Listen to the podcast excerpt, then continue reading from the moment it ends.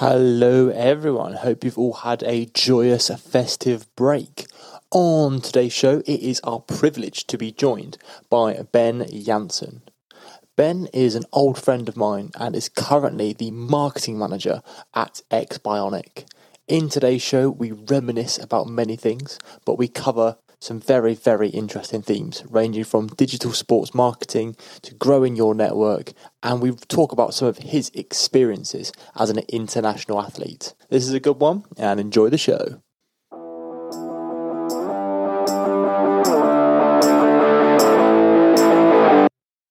Good morning, evening, or afternoon, depending on where you are in the world, as one of our millions of RAF Chats listeners. Um, before we start on today's show, I'm going to have to give a few anecdotes, a few comments about today's guest. Um, so already this guest is trying to make me laugh and looking away from the camera, so that's already a good start. Um, this individual has seen me drunk uh, more than anyone else in the world. Uh, it is also true that this individual has never, I mean, never been late for a meeting. Um, and also, he's a significant shareholder of Lindt. I joke. Um, but on that note, Ben Janssen, welcome to the show. Oh, how I wish that was true about the Lindt. But the, the meetings, I, I do try to be on time. you don't try, you are always on time. So I had this all planned out. I had some really, really good questions that were really quite intellectual. But now we've actually started the show, I've decided that I have absolutely no intention of asking them. So um, I thought we'd do some reminiscing. So a, little story, a little anecdote for our, our listeners today. Um, ben has had the unique pleasure of living with me for uh, three years at undergrad. Um, although technically it was two, he basically lived in when we were in hall, so you know it is what it is. And um, when we lived in our house together, it is a true fact that both myself and this fine gentleman used to have to take a separate car to our other housemates because Ben would like to be at class 45 minutes early. Um, it's probably also worth referencing the other people were normally at least 45 minutes late. So, Ben, have you got any comments or sentiments on that? I mean, I wouldn't disagree with being on time, but 45 minutes might be a tad exaggerated. Okay, but, 30 minutes early. Yeah, they, we can agree on 30, yes. But yeah, I mean, being on time is where it starts. We just had some of the most wonderful experiences um, and a, a, really, really great time at undergrad. Ben's just um, sort of giving me a very dodgy grin, um, sort of saying, Raf, stop talking nonsense. So, on that note, Ben's a very, very serious person now um, far beyond our days of doing business in Thailand and business in the Canary Islands. And well, we've done business in many places, haven't we, Mr. Johnson? But uh, at the moment, you are working for a rather fine company, Ben. Do you want to talk a little bit about your role? Sure. I'm employed by X Technology Swiss R&D. As the name gives away, we're into innovation. Mm-hmm. Um, the companies you might know that are part of X Technology Swiss R&D are XBionic, X-Socks, mm-hmm. and Apani uh, all sports apparel, very high end luxury sort of feel to it. Um, born and raised right here in, in Switzerland, the brand, uh, but well known internationally. Mm-hmm. Um, known for winning awards, sponsoring the Swiss ski team, helping them win the you know world number one championship title last year. Just to throw that in there, because you can't mention that enough. Um, yeah, I work as digital marketing manager for the company for uh, almost a year now, and can't say I've been happier anywhere else working. Um, it's fantastic to work in the sports industry, and despite the fact that Corona sort of derailed my first year working in the sports industry, it's still still been an absolute pleasure to work for the company. I think it's amazing. I mean, what this will be really interesting for a lot of our listeners because you've had such a laser focus on wanting to be a part of the, the sort of sports business industry, um, and I think that you, you, above sort of everyone else that sort of had studied at undergrad sports marketing management, you were only ever going to to work in the sports business industry, and it's just it's really great to see how you've sort of managed to achieve that. On that note, because of going out into into the probably one of the hardest economic climates to to sort of perform, what are the top tips you'd be giving graduates? Because I know now you are doing the recruitment side of things. What would you be saying to people that are trying to get into the sports business industry? Go to lectures on time it would be the starting point. Um, no, but in all seriousness, I mean, it, it's tough out there right now. We get so many applications from people that are, in reality, overqualified for the jobs they're applying for. Mm-hmm. We get people with years of experience applying for jobs that I'm not going to say people out of university are going to get, but people with limited experience can get qualified mm-hmm. for because the job market is so difficult. I mean, it might have to do with the fact that we're quite a well-known brand and that it's exciting to work in the sports industry. It might be amplified more than anywhere else. But mm-hmm. in reality, the tips to actually get back to your questions, take the time to do the research. Go, go above and beyond what's expected because there's so many applicants it's it's hard to stick out now make sure you you understand what the usp is for the company know who's founded it why they founded it and the sort of success story behind it i mean if you're going to apply for nike you're going to read shoe dog to get mm-hmm. an idea of the brand whilst that doesn't exist for xbionic yet who knows what will happen make sure you you know go on the website check out what they're all about what the products are what they can do for you and what the philosophy is. And if you can get that into an application letter, that'll make you stick out. I mean, the CVs, yeah, they all look great and good because you'll have people applying from Oxford, from Warwick, like you did, for example. But that's one part of your application. Everything else mm-hmm. matters too. If you can engage me with your email, the application, I generally won't care too much where you've been at university. Mm-hmm but I, you already show me that you care enough to take the time to do the research. Well, I think that's the trick. I mean, I, have had very similar experiences when get, getting it's a, it's a parallel kind of experience, but guests on the podcast, and we've had some guests that have been on massive podcasts with sort of millions of follow uh, followings. I know I joke about how Raf Chats has millions. Uh, we, have just broke twenty k listens, which is actually I'm I'm pretty happy with. But um, but sort of reach out to these people, the ones that, and they do get back to you. And I'm often staggered because it is just a really well crafted email where you've genuinely taken the time to do the research and actually engage with the brand. I, th- I think another really interesting thing and a, a different perspective, and I, I don't know how many people do this, is have a look at the people that work within the company. And if it's quite a small company, look at the CEO and then see if that CEO's done any press appearances. So have they been on a podcast? Have they been on a show? Have they been interviewed?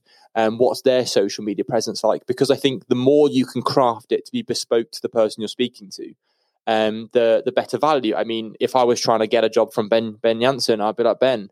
I like frisbee. Now I'm joking. I wouldn't actually do that.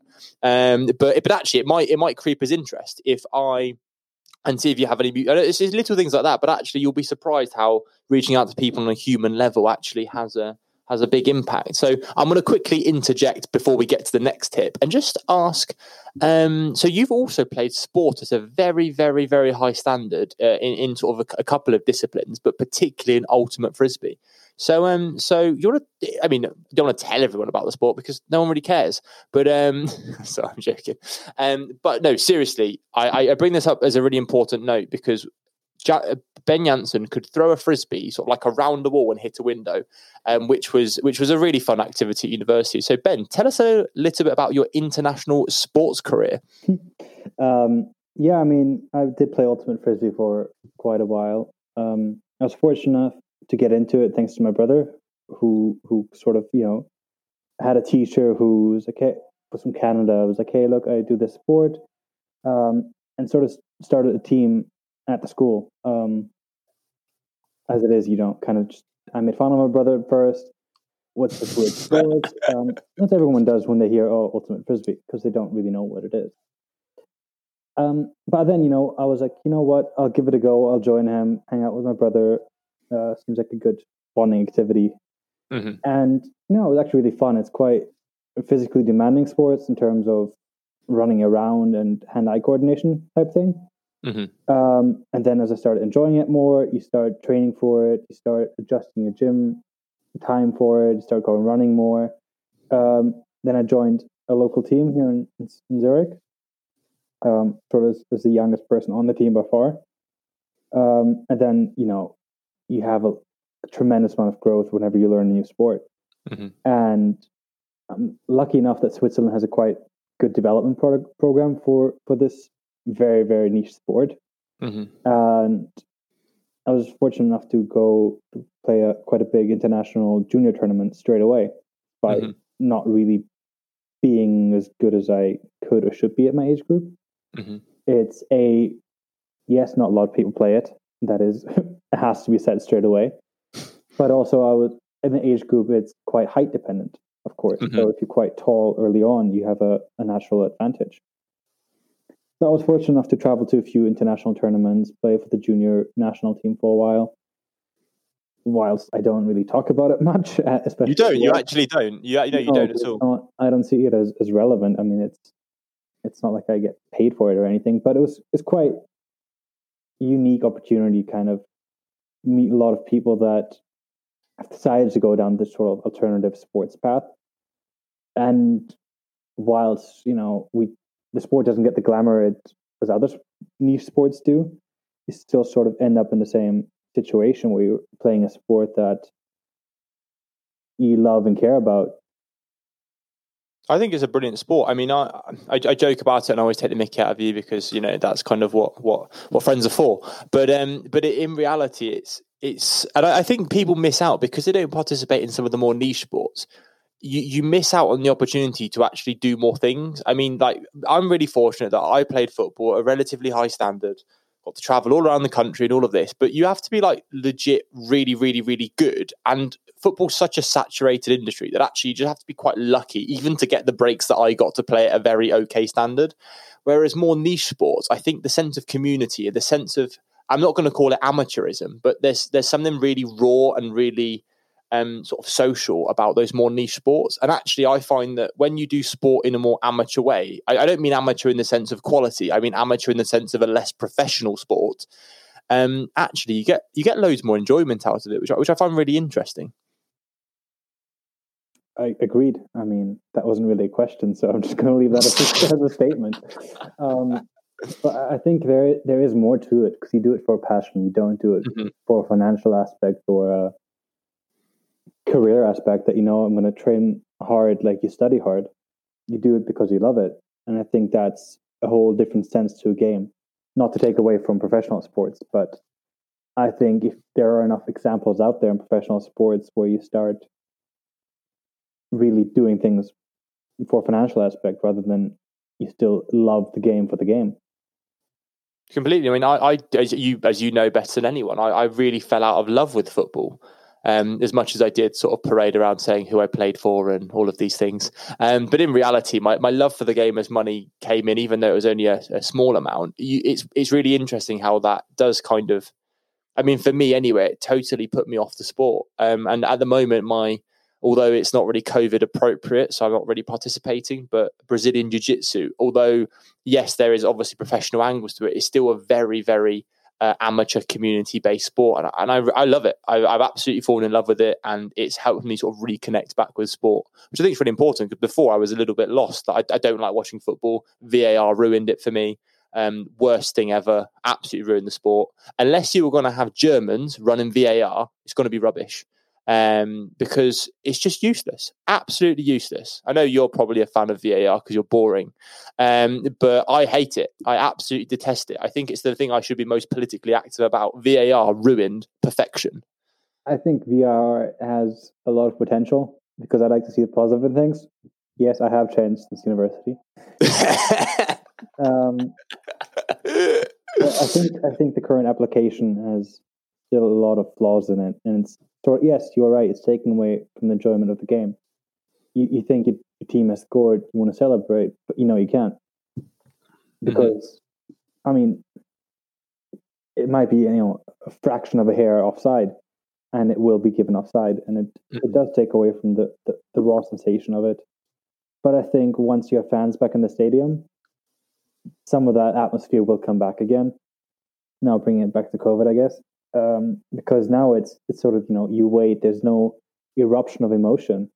Mm-hmm. Sure, you have it in front of your TV at home, but it's not the same thing. So we're in early December. Um, what is it looking like in Switzerland with regards to um, restrictions and particularly the sort of reintegration of, of live sport? Are there any timelines on that, or is it still very, very vaccine dependent? Um, I mean, the situation in Switzerland is a bit unique, and it's getting a bit of criticism internationally from from its neighboring countries because the case numbers look quite high if you look mm-hmm. at it per capita, but the rules are quite relaxed considering those numbers. So while there's no live events, the leagues are still underway. You've got ice hockey, you've got football, Um, there's no fans at the moment, so it's it's hard to say. But as long as the numbers are as high as they are, there's no chance of going back to to enjoying as it should be because ice hockey being an example, um, you know, teams are, are ending up in, in, second and third COVID um, restrictions of not being able to play at the moment, mm-hmm. and that you know derails the whole season by by weeks, and it's questionable if they even can finish this year.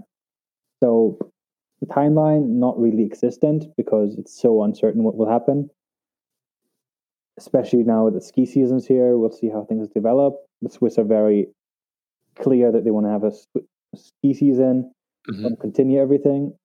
This, this weekend there is the first World Cup in skiing in Switzerland again, but without audience, which is a shame because, especially from a business perspective for us, um, we would have loved to have been there, showcase mm-hmm. our products because the Swiss ski team does wear the products while they ski. Uh, it's a great business opportunity that's being missed out on. So I think, yes, from a personal level, I'd love to go see sports, but also from an economic perspective, it's something we need to get back to sooner rather than later. Oh God, yeah. What, what on the note of the ski season? What are the countries sort of neighbouring Switzerland doing with regards to COVID restriction and getting back on the slopes? I don't want to point any fingers, but if you look a bit south um, from here, Italy, cough cough, um, they, they've just floated the idea of closing down their ski resorts, mm-hmm. which, from a COVID perspective, is probably the right thing to do. But from an economic perspective and passionate skier perspective, is questionable decision. But in hindsight, will probably be the right decision if you can mm-hmm. get down the, the numbers. I th- yeah, it, it, makes sense. I mean, the interesting thing with skiing is obviously, and, and, people forget this, that being outside, you're very, very unlikely to contract COVID. But it's the kind of after skiing activities that I think. It's the gondola. Um, really, gondola and lunch, man. That's that's where it's going to happen. I mean, the gondola mostly because that's where you end up being in the queue. Yeah, yeah, yeah. I forgot. I didn't really think about that, but I would have still thought by being outside, you'd mitigate a, a, a lot of it. I, I, would assume though that like because obviously people being chalets or in hotels and everyone's quite cramped and it's quite the insides are very warm. And, and as anyone knows, being going to a skiing resort, you walk into those hotels and they are they are generally quite rammed. I know obviously for you it's different because if, if you have your own palace, it's it's relatively COVID safe. Um, but but you know, for the rest of us mere mortals, um, I, I can imagine that the resorts, not the skiing, but ancillary activities would probably lead to some quite some quite sort of COVID COVID issues. Potential is there, yes. Let's leave it at that. It's not turn people away from skiing because it's still absolutely fantastic. we want your money. no, it's not about the money. It's about yeah. I mean, yes, it's about the money. Let's leave it. But, but also, I mean, the thing is as well. I mean, Switzerland. I mean, uh, just for a bit of context for our listeners, Ben often on a Saturday will just send me a photo, and it's just like a postcard. Every every weekend you go walking, and the views in Switzerland are just absolutely unbelievable. I mean, what's what sort of what what hikes have you got planned over the next few months? Anything particularly impressive, or just you know just the amateur stuff? Nothing. I mean, now the ski uh, snowing. I mean, it's looking like skiing and sledding, but COVID restrictions still sort of have you questioning getting on the train to go to the next hike.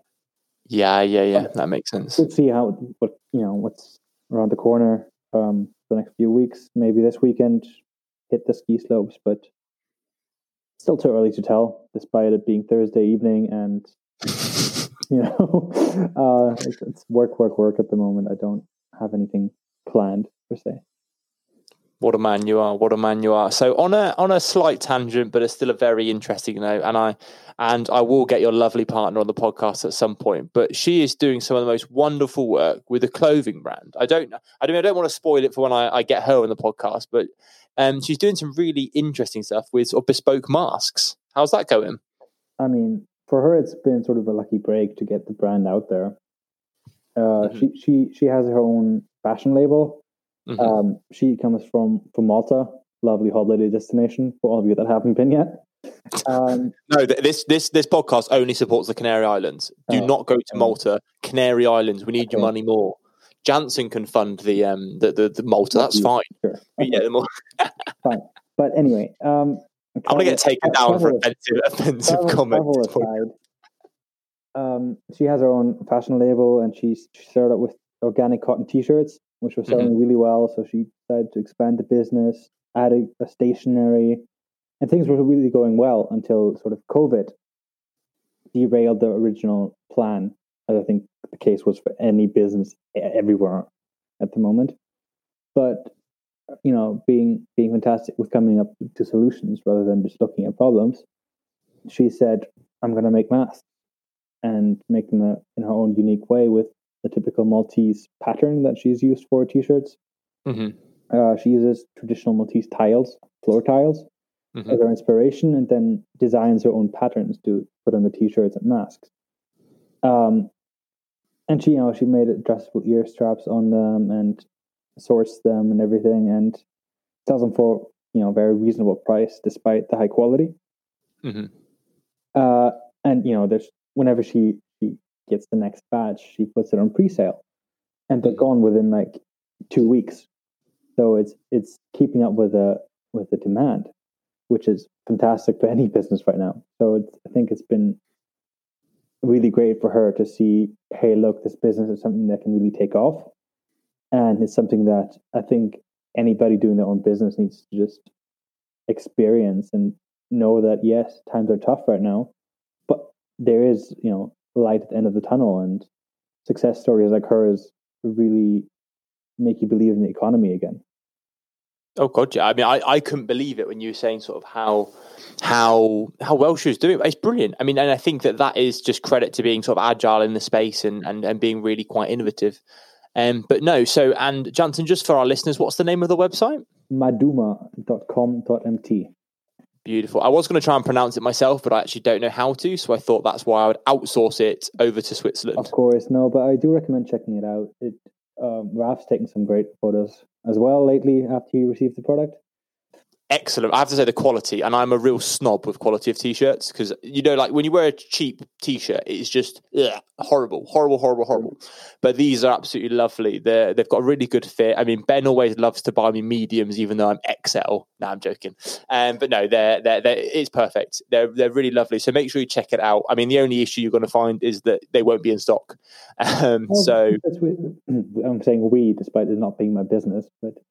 Um, yeah, I mean, I try to help where I can, but in reality, it's all her. 99.9% is her. I'll take 0.01% of credit. Um, she still has t-shirts in stock, so do go check them out. Um, masks are always short supply, but for everything Christmas related, there's some new fun stuff coming too. So it's it's really exciting to to have her, you know, work on this project and succeed. I think it's amazing. Really show, I, I, showcase her design skills on it. Well, that's the beauty that being a, sort of a very high high level graphic designer and um, sort of using that as part of the skill to sort of develop a really really quite beautiful product. So um, so we'll link that in description. Make sure you go check it out as Ben takes a swig of his fine. Is it is it Swiss, is it Swiss or is it German beer? It's very very Swiss. It's about you know half an hour jog in that direction. Mm-hmm. Um, so I could literally go pick it up half an hour from here. Locally brewed, locally sold, um, keeping that CO2 emissions low, which I'm sure during COVID everyone has been doing. So, what's the name of the brand? Uh, Premium Blonde. Very premium, yeah. That's it. That's just going to cost you twenty five pounds per pint. Not not quite, but Swiss prices do apply. That's brilliant. So, Ben, that's been absolutely wonderful. And the last little bit of insights I want to get from you is tell me about the direction that you see the sports business landscape going. Um, and, and that's a very broad question, particularly the apparel side of things, because I just think every company that has an apparel arm is just struggling. So it's really interesting to see that you guys are doing some really innovative stuff. And and briefly, if you can, mention your partnership with Puma, because that's quite an exciting project.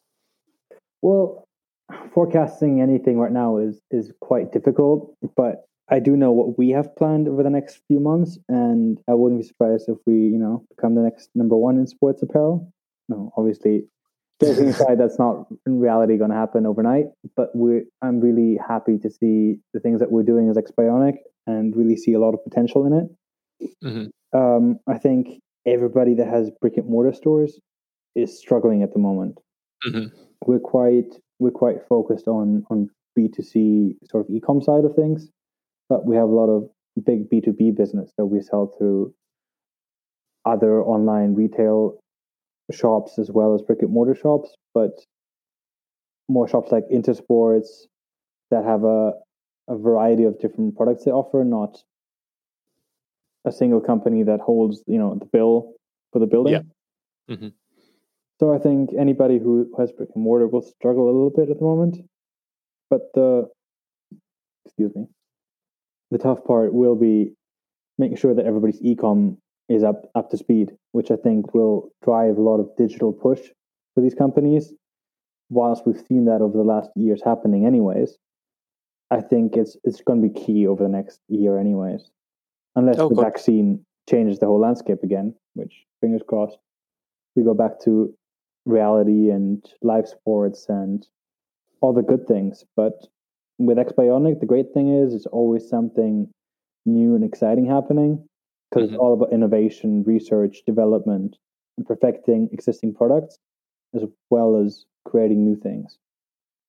Most definitely. So we will we will 100% keep an eye on all of the stuff coming out of XBionic in the next 12 months. So, Mr. Janssen, thank you very much for your time. Last little bit before we finish, is there any quotes, any life mottos that you live by, or any words of positivity for our millions of Raf Chats listeners? be on time. That's literally, I mean, yes, I've said that about three times already, but that's where it starts. If you're going to be on time, you have time to prepare. You can start collecting your thoughts and be ready for whatever you're early for is going to happen. Do that and you'll be all right. I mean, I know COVID is making life difficult, but we'll get through this powerful words. Be on time. We'll get through this. Mr. Janssen, it's a pleasure as always. I look forward to catching up soon, hopefully in person, um, as I commandeer your sofa in the not too distant future. Well, thank Have you very much for having me. And thank you, everybody that's listening. You're a diamond. Catch you later. Bye-bye. Bye.